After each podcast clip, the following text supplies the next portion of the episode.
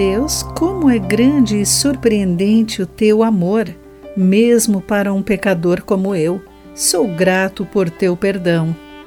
Olá, querido amigo do Pão Diário. Bem-vindo à nossa mensagem de esperança e encorajamento do dia. Hoje vou ler o texto de Esther Escobar com o título Você vai voltar.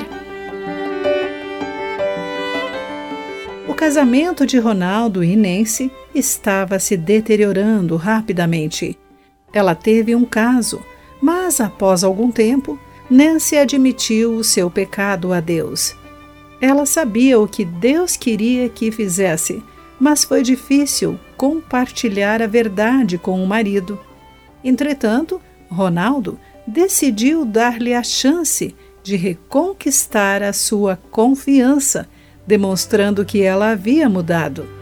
De maneira miraculosa, Deus restaurou o casamento deles. As atitudes desse marido refletem o amor de Deus e o perdão que ele demonstrou por pecadores como você e eu. O profeta Oséias entendeu isso perfeitamente. Deus ordenou que o profeta se casasse com uma mulher infiel a fim de demonstrar a Israel a condição de infidelidade deles diante do Senhor, conforme Oséias capítulo 1.